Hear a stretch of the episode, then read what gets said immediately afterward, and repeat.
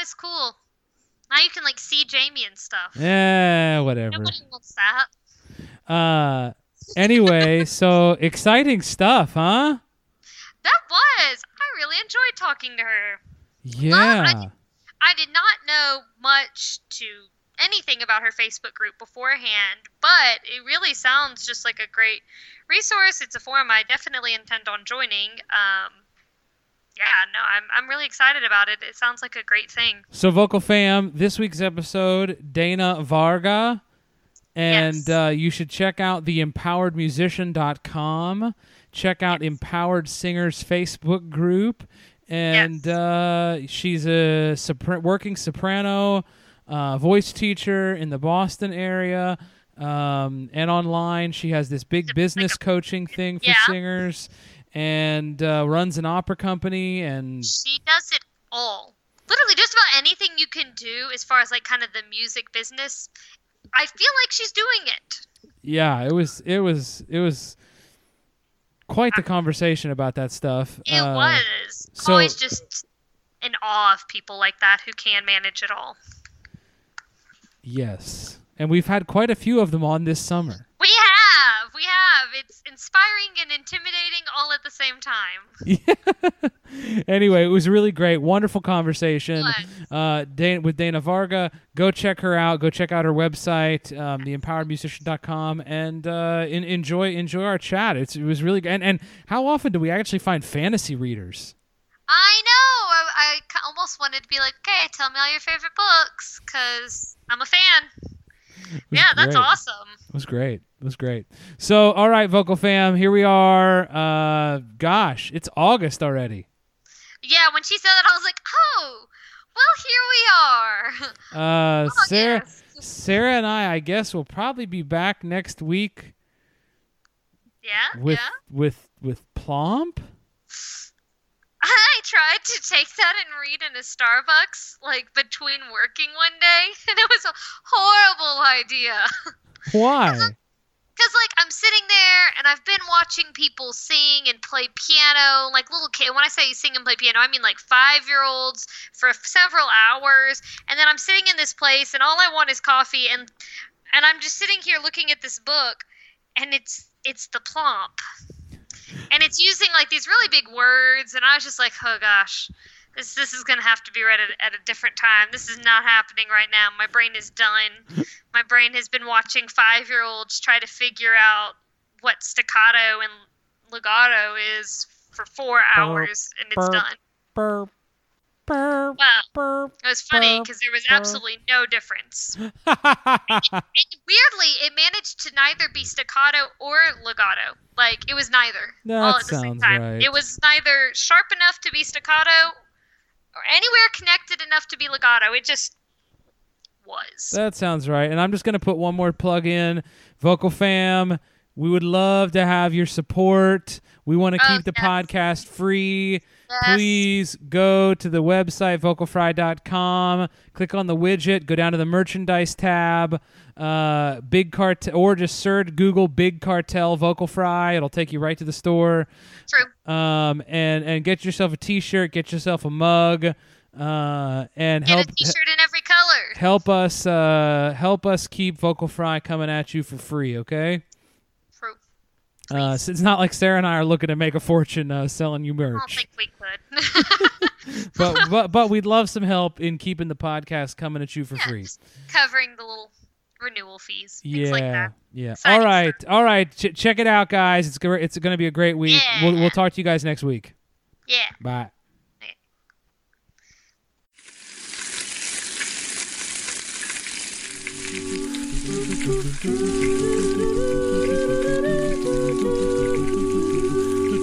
You're listening to the Vocal Fry Podcast, your weekly dash of voice science, pedagogy, and pop culture. Coming to you from the fields of Trenzalore, where the doctor stands.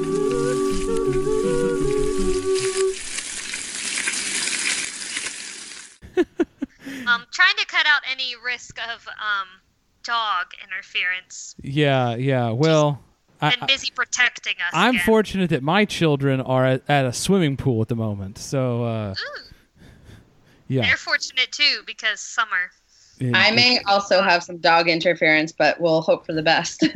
well, yesterday when we were recording with Kate Fraser Neely, my dog decided to jump on my lap at one point. Yeah. oh no. Which I laughed at and realized belatedly that if you can't see a dog jumping on him, it was a very inappropriate place to laugh. Felt very Uh, bad about that. like in the I see. That's funny. Anyway, so Dana, we're thrilled to have you on Vocal Fry. Uh, Vocal Fam, what's up? We are joined by Dana Varga. Um, and uh, Dana, so I, I mean, I know I want to talk about all the empowered musician stuff, but I mean, you've also got a singing career going, and you've got a family, and you've got life, and you know, t- h- how did you end up where you are? I mean, how did you end up, or, or, or sort of tell everybody, you know, how did you get to this idea of doing some business coaching as well as voice teaching, as well as singing, all, all that kind of stuff? Yeah. So, huh, how to answer that? Well, um, I'll give you a little bit of brief history and then work my way to that answer. I did my undergrad at UMass Amherst and um, really had a wonderful time there with the whole state school thing. Um, surrounded by mostly music ed majors. I was originally a music ed major. I've always been very passionate about educating. Um, but then I did my observations and realized I wasn't going to be a classroom teacher. Um, so then I switched to vocal performance and did my master's at New England Conservatory. And I took about four years after that to teach mostly young kids and do the church job thing, do the young artist program thing. I did six or seven of those in the summertime. And um, decided to go get my doctorate here in Boston at BU. So I it was a little bit of a struggle because I was working full time teaching and singing during the doctorate, but um, made that happen somehow. I relate. And, I uh, relate. Yeah, it was it was something. And um, during my doctorate, when I was I, I had been at this church in Weston, Massachusetts for a long time, and I sort of accidentally founded an opera company via the church because um, Okay. like you do. Yeah. Well, well, they have this big room with a with a stage that no one ever used except for coffee hour. And I was like, hey, can my friends and I do Dido and Aeneas in here? And they were like, sure, knock yourself out. And then it sort of became like people really liked it and they, there was demand. So we did it the next year. And then, like, you know, fast forward 12 years. And now what used to be called Weston Opera Fest and then Metro West Opera is now called Mass Opera and is like a pretty, you know, established um, opera company here in Boston and we're growing quite a bit. So we, we've moved to two productions, um, and we have a vocal competition every other year. So, um, you know, my my sort of trifecta career of teaching, singing, and running the opera company. All of those things together, especially as I started singing at a higher level and teaching sort of more established singers, was just it all led me to noticing how much young singers were lacking in the learning of business of singing and how to carve out your own path and essentially how to hustle. You know, it just it's only now that the schools are starting to catch up on how to teach this. And so uh, I saw a need. And also, a lot of people, you know, back in maybe 2013, 14, I got a lot of requests like, hey, can we meet for coffee? I want to pick your brain. And that would happen over and over and over and over. And until I finally was like, oh my God, I'm going to have to charge for this. Sure. Yeah. I mean, because and that's when you do start charging. I mean, yeah. And it felt weird at the time, but but it did turn into a pretty established career coaching business. And then via that, you know, I got got involved with Classical Singer magazine and writing for them, and um, created my blog, and then then the Facebook group came to be. So it all sort of was, you know, these things are never linear, but they definitely one thing certainly led to another, and the big you know, I had been through the singer struggle and the singer hustle myself and saw all of the injustices up close, um, but also have been witness to how much worse it's gotten for young singers um, because of, you know, YAP Tracker and the explosion of that whole scene. And so um, there aren't that many people that offer that service to singers for one on one career consultations. There's a few of us, but it's it's been it's been awesome and I really enjoy doing it. well, I will say, um, I, I doubt you and I are that different in age.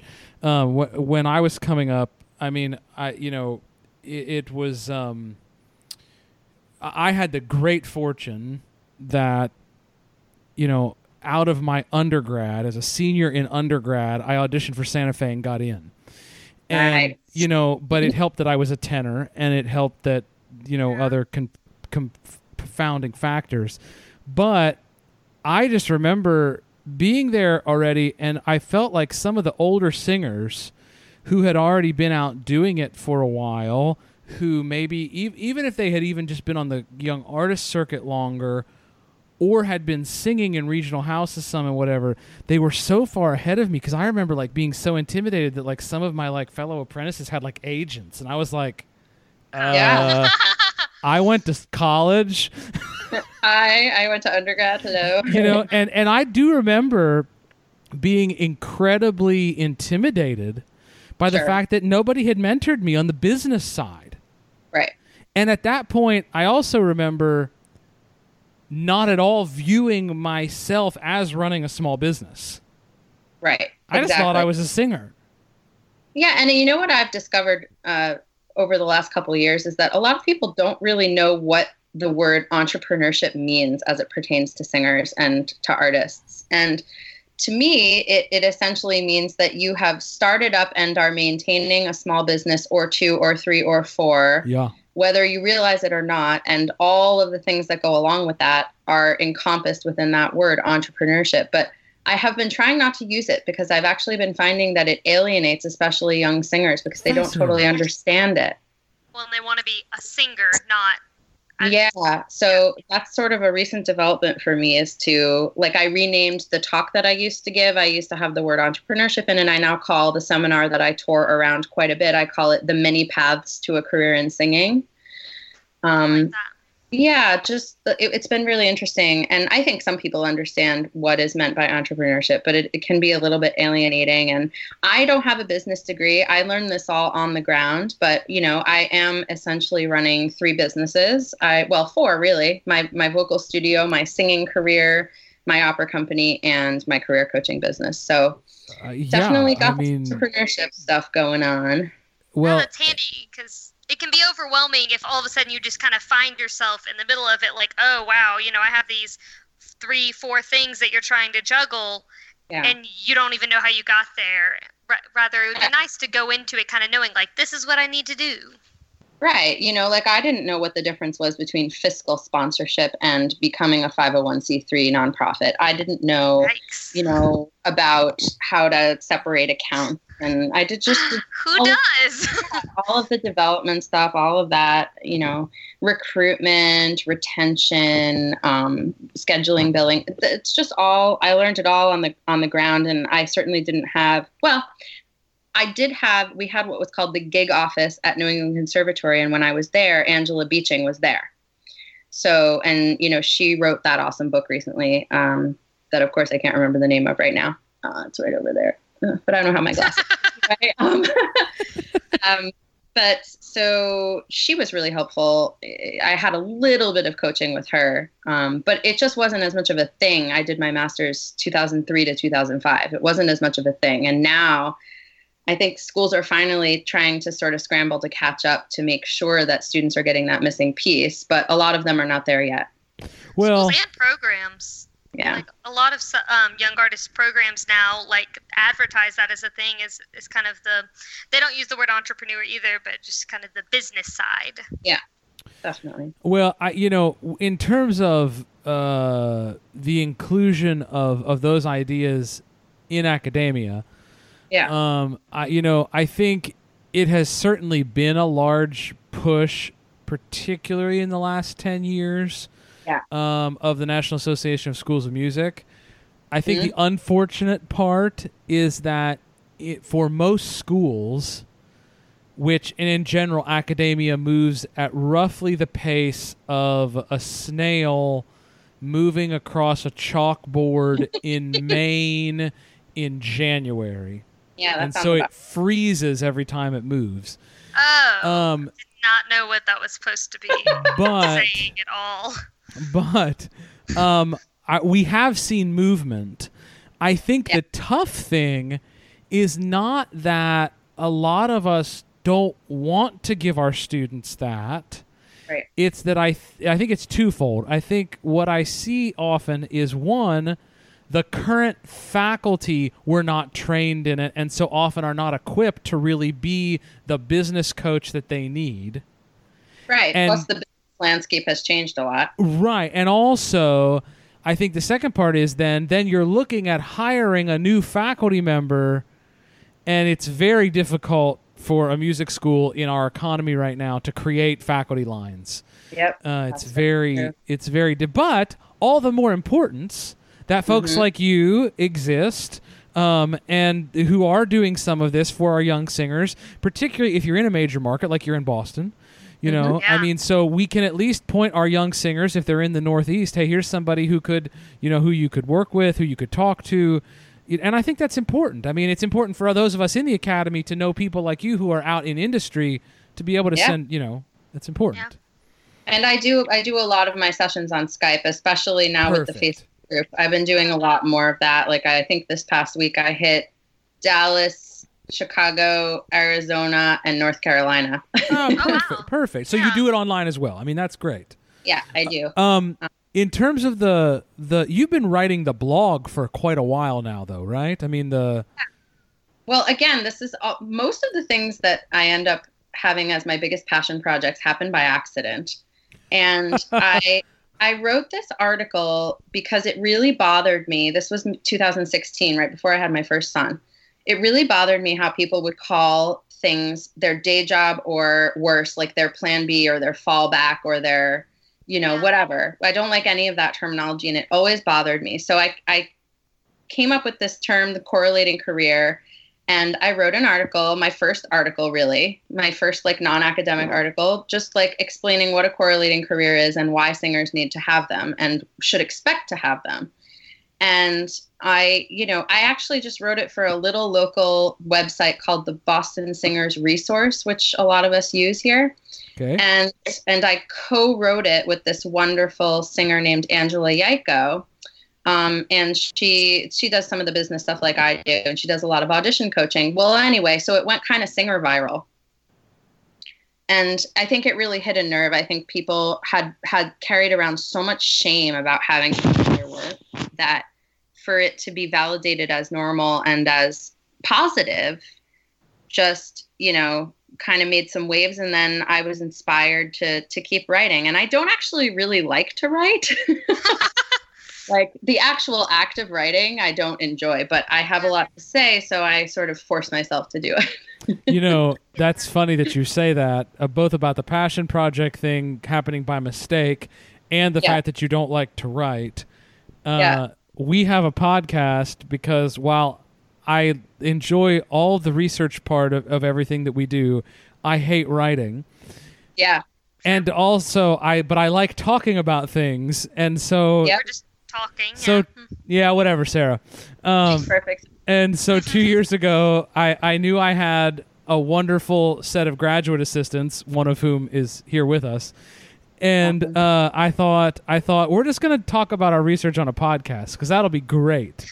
Remember when we thought we were going to do research and then we didn't for 11 months? And then we did finally. Wasn't that a crazy time? yeah, it was. It was crazy. well I think time. it's wonderful I mean I have been discussing a podcast with a colleague for a long time but just you know can't right now but I think it's awesome what you guys do um, Happy to have you here. In, indeed. So, um, what are some? What's like the with the with the correlating career thing you were just talking about?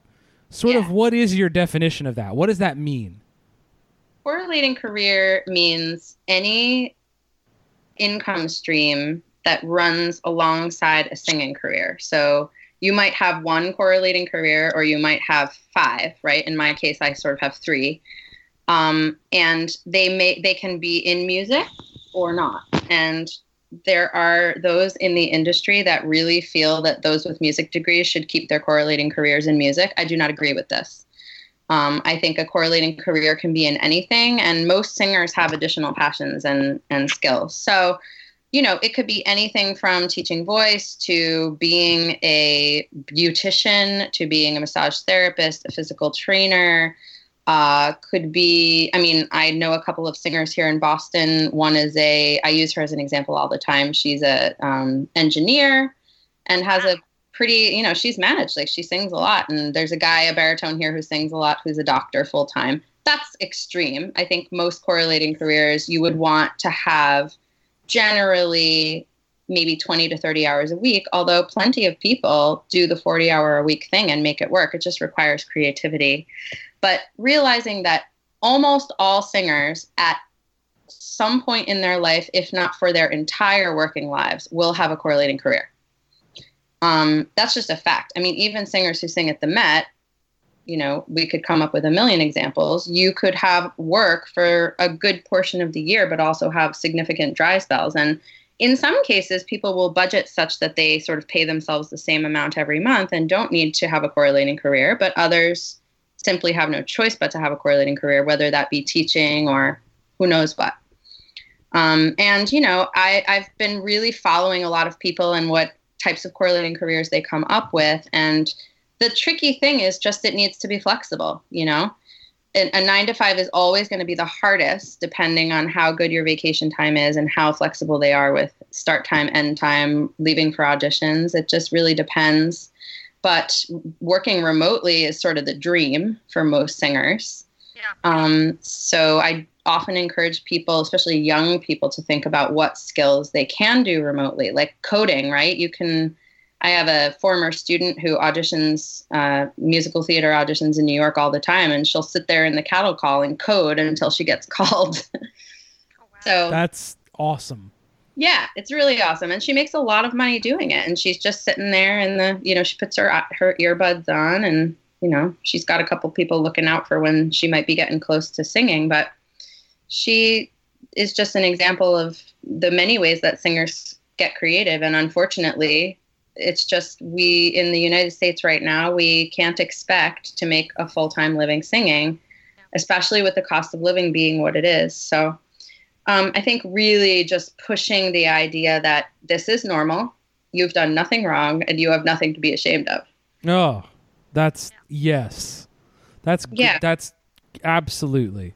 Now, when it comes to schooling, you know, my feeling is I think a bachelor of music is is great for so many different things. You know, even if you get a bachelor's of music and don't end up as a full time singer or even a part time singer, that that degree is still very. It's a lib- liberal arts education. It's going to be useful in a lot of ways. I get a little more up in arms about the masters and how much everyone is spending on them and the fact that it's such a thing that is, you know, this is what you do. You go to undergrad for voice and then you go to grad school for voice and just unquestioning this like following of that over and over and over. And I'm not saying that you shouldn't go to grad school. I think many, many people should, and it's the right path. But I just really encourage people to question what exactly it is they're gonna they want to get out of it and why they're doing it and how much they're really willing to pay for it. And you know, I get a lot of heat for it. Well, uh, I, a couple of things I'll, I'll respond to with that. Yeah. Um, because uh, you know, in the academy, running a graduate program. Yeah. But I think you hit on a couple of key key points right there at the end. Yeah. So often our singers go into a graduate program and they don't know why they're doing it. Exactly. And so that point I think is very well taken. Um, I think it's even more true at the doctoral level For sure. Sure. um, because most people do the ma- most people, not all, most people do the masters because they think they're going to be famous. Um, Yeah. It's my ongoing joke. Right, right, right. Um, but uh, uh, you know, but I think the question is, do you know why you're getting a graduate degree, and does the cost justify why you're doing it? Because I think, I I think there are there are colleagues that I could point to around the country that two years with them would be worth paying for. Wait, hold on one second. Sorry. No, it's it was me. Say something, one of you. Hello. Oh, there you go. Sorry, my audio had popped out. Um, it was because I moved. Um, Oh, but I, I, I think that I, I think it really just is about if you're considering graduate academia, so often it's not thought about. And I'll tell you one other thing about about that. Um, years ago, I had started already for most of my students that wanted to go on to graduate programs. I had started telling them, look, you need to live at least a year or two of life. Try working and auditioning some as a singer. Yeah. Know what that is like. And then, if you definitely still want to try to continue to pursue this and you think by that point school is the right decision, go back and get the master's. Absolutely. Just more time to think about it and also know what it is you're hoping to get out of your master's. Yeah. You know? Yeah. Don't just, you know, sign up for whatever classes they tell you to and sort of follow the herd. I mean, you need to have a sense of what you really want. And I think people generally apply to too many schools. Uh, I think Ugh, that I it's really for that. important. yeah, I think it's really important that people get to know the schools and the teachers better and really understand the curriculum. I mean, I can't fathom signing on to go to a, go to a graduate program having not spoken to at least two or three current or former students about their experiences like in depth. I mean, that's just due diligence, you know. Yeah. So and, and and probably recent students. Ideally, I Yes, mean, the more recent, the better. Yeah, things so change quickly. Yeah, absolutely. It And I I mean, totally, yeah, go ahead. I was I mean I only just finished a master's, but that being said, I am I would definitely agree with going in and knowing what you want to get out of it because I've appreciated just in when in, I'm interviewing at jobs, it was so good to be able to sit in the interview and say, well, you know, with my master's, I was really able to focus in on this, this, and this, and I could tell it was just a lot better received than just, yeah, I got a master's. I took No. voice lessons. Yeah, you know what I mean? Like, oh, I took comparative arts, which I did, but that wasn't my focus. But And Nick, your point is so well taken about like sometimes it is worth it, and I totally agree with that, especially if you know exactly what you're getting. Um, that being said, you know, even if you're getting a top-notch, like super useful education, you also do have to consider: Can I afford these loans when I get out? You know. you know no matter how great the education is you have to have that hard conversation with yourself like can i have a thousand dollar a month loan payment is that even possible Well, as someone who will never pay off his student loans and will die, um, Yeah.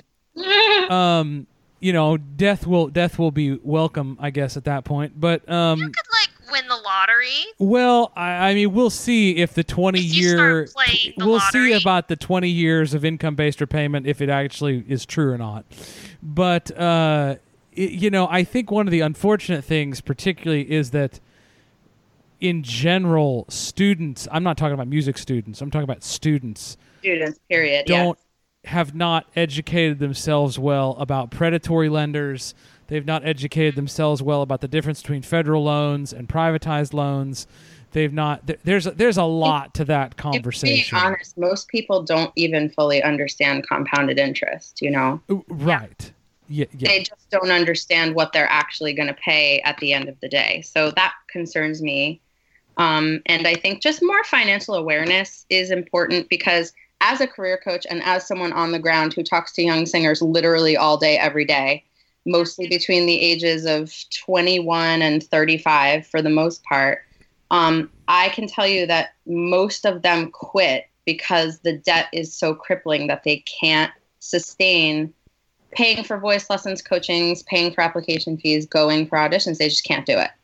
So, and, and it's not completely the debt to blame. I mean, the cost of living is an issue in many cities, including my own, um, but it's a big component. And, you know, I, I was just discussing with Ian Howell today how another major thing that's uh, so uh, upsetting is that it, it means people can't own homes.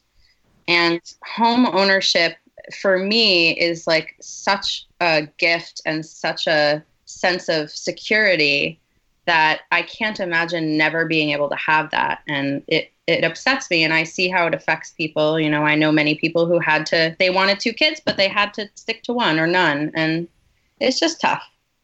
It is. It, it, it is. Um, I I have, yeah, I could sort of talk about student loans forever um, Right. because while I have them, and in a way it is crippling, it did not stop us from being homeowners.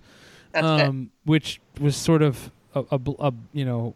uh, I, I agree with the home ownership thing, um, but you know, I mean, I also think uh, sort of a different strokes for different folks kind of thing. People have different priorities in life, you know. You know. True. Um, but anyway, um, so Absolutely. more recently, you started a Facebook group for your empowered musician stuff that grew pretty quickly, did it not? Yeah again i think i hit a nerve. So i was sitting in don't tell steve smith he's my teacher don't tell him but i was sitting in naked voice part two um, pedagogy seminar at the beginning of this month or no we're in august now right? So the beginning of last month. Oh, yeah. and um, we were heading into a break and i was uh, finishing up typing out some notes and then i clicked over to facebook and i was like i had been having this idea brewing for a while but i wasn't sure exactly how to approach it and i kept hemming and hawing about it and i just had this burst of like just do it dana. And so you know it happens at the darndest times but i just i really wanted to have an offshoot on facebook of my website which is theempoweredmusician.com and uh, I was thinking I would call it the empowered musician, but then I was thinking, is that going to be too broad and complicated? And decided yes. So I just, I literally in 10 minutes on a whim was like, okay, empowered singers, here's the mission. We're going to challenge the status quo. We're aiming for progressive change. We're not going to take any more of this sexual harassment business. We need better representation, blah, blah, blah. And then I invited like 100 people and closed my computer. And now it's been, uh, it's been a month and I think we have 2,700 members. So Wow. yeah, That's crazy. That's it's, it's pretty crazy. Yeah. So we we had our first big controversy slash Goodness. maybe, maybe you could consider it an achievement in our very first week, um, towards the end of our very first week when um, I shared in the group Wolf. Tra- Did you read this? Did you read about this? The Wolf Trap thing? yes. Yeah.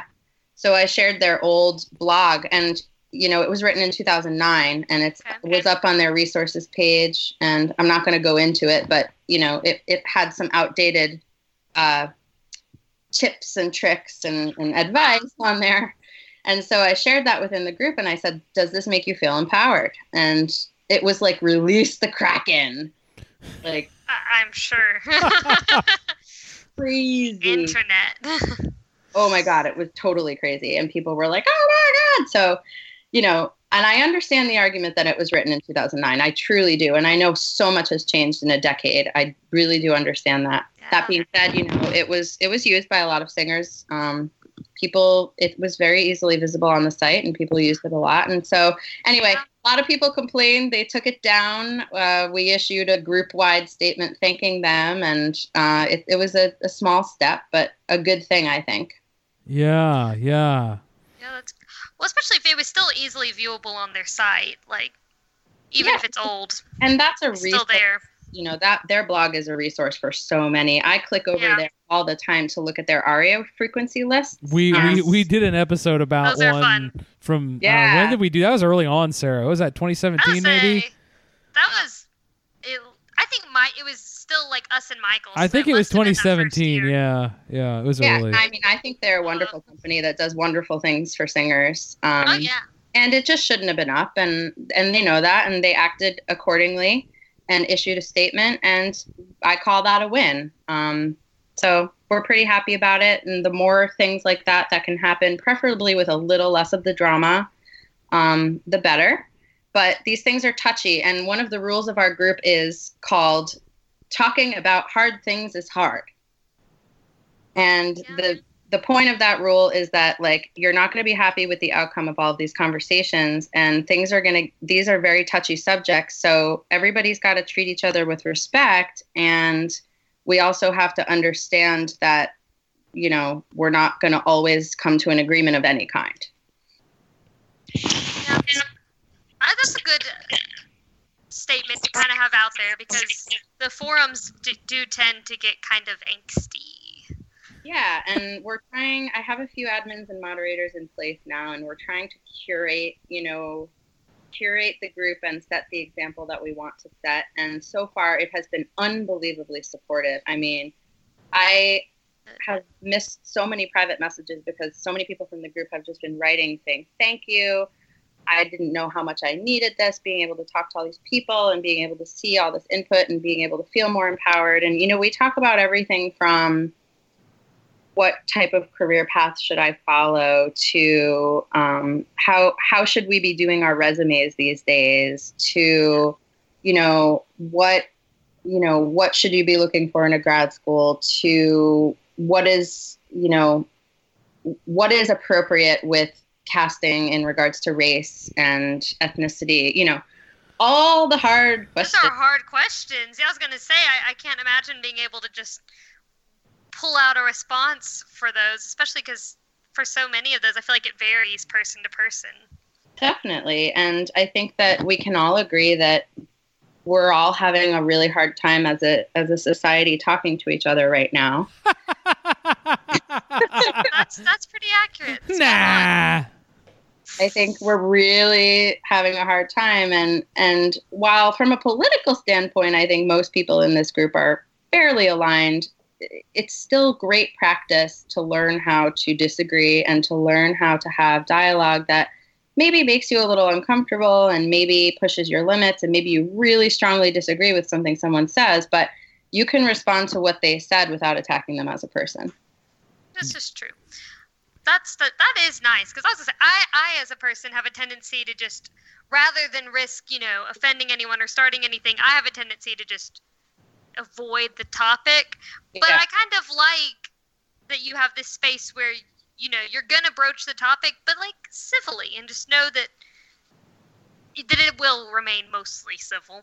Yeah, and we at first we were re- removing comments that were incendiary, but we decided against it. We decided to leave the paper trail and then just deal with them on a case by case, and it's Yeah. it's really haven't had many issues at all. So, and you know, I know a lot of people have been meeting up with each other. and We've people have been connecting, and people in various cities are meeting are getting to know each other, and it's just it's been so exciting, and it's really furthering like all the messages that I'm trying to get out there. And in general, I feel like, you know, singers, especially young singers just entering the field, are pretty disempowered and always like, give me work, please, please. So the more that we can help empower them to make good decisions and take appropriate opportunities and all that stuff, the better. So, I, I, well, absolutely, and you know, I think it's it's really wonderful to have a place that young singers can kind of go to.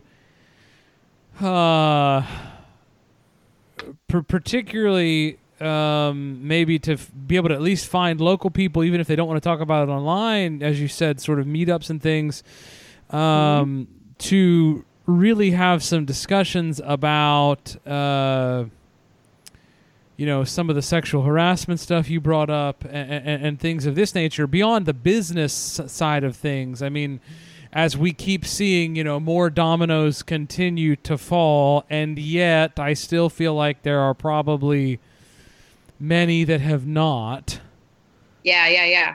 Also, just being able to talk out about things that are stigmatized. Like, we've been having a lot of conversations about vocal injury and how normal that is, and how it doesn't just happen with classical singers, and it also doesn't always happen from singing.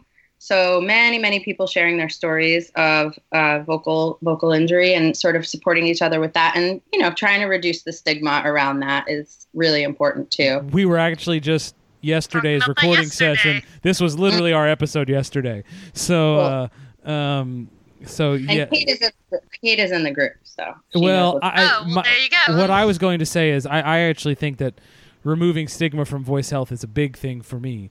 Um, but anyway, no, it, it- it's all great. It's it's really all great that you guys are doing that, and that that I mean, it's it's it's re- re- really really quite wonderful. Um, Well- go ahead, Sarah. I was gonna say I, I kind of liked just as somebody kind of trying to break their way into the business too, it kind of removes some of those walls you perceive when you're first trying to get in and you feel like you see all these other people that are your age auditioning and maybe they're doing more and you feel like everybody's got up kind of these fronts, these appearances, trying to make it look like, oh yeah, everybody wants to give off this air of confidence, fake it till you make it. And so it's kind of nice to see a place where people are coming and talking about what it is really like what they're what everyone really is experiencing. So you don't feel like am i the only person dealing with this? Am i the only one that's just sitting here like i can't even pay an application fee much yeah. less you know this. and to know that that you're not alone and and that's yeah. and you know there, as i mentioned there's like a, a, a small amount of activism involved in this. And as the group founder i'm sort of prepared for the the potential personal attacks that may come with with yeah. some activism because with any activism you are opening yourself up to a lot of crit- criticism and every day i'm just like dana live your live your values live your ethics yeah. just your values it's okay i have to keep reminding myself of that uh, that's hard as we uh, do on vocal fry always mm-hmm. um, yes. we are uh, 50% voice singing and pedagogy and science podcast, but also 50% pop culture. Do you, do you have any uh, interests outside of singing and your business uh, acumen stuff? Uh, do you have we've uh, we've had people tell us about everything from breeding tropical fish to chopping wood to their favorite book series to, to crossword puzzles. Uh, uh lots of different things. Do you have any specific interests that passions that you love or or do to unwind or anything? Well, I love reading fantasy. That's my Yay. primary genre. I'm very other than vocal pedagogy, I'm I don't ever want to read anything about real things. I get that. I get that. Stick with yeah. fiction. Other than pedagogy, that's the only nonfiction I'll read pretty much. Um, with the exception of Michelle Obama's memoir, which I just finished, but that's a rare exception. I pretty much exclusively read fantasy. Um, I love Octavia Butler and N.K. Jemisin. I try to follow fantasy readers of color when I can. Okay. So that is a thing. And then this girl is Bailey. She's she's my oh, beagle. Puffer. So I used to be able to pay a lot more attention to Bailey the beagle, but then I had two kids. So you know, most of my interests rely like revolve around my kids. My son Spencer is going to be three in September, and my son Asher is one, and he's about to walk. He's like taking two steps right now. So as you can imagine, it's a circus around here. Um, so right now in my free time, I pretty much wash dishes.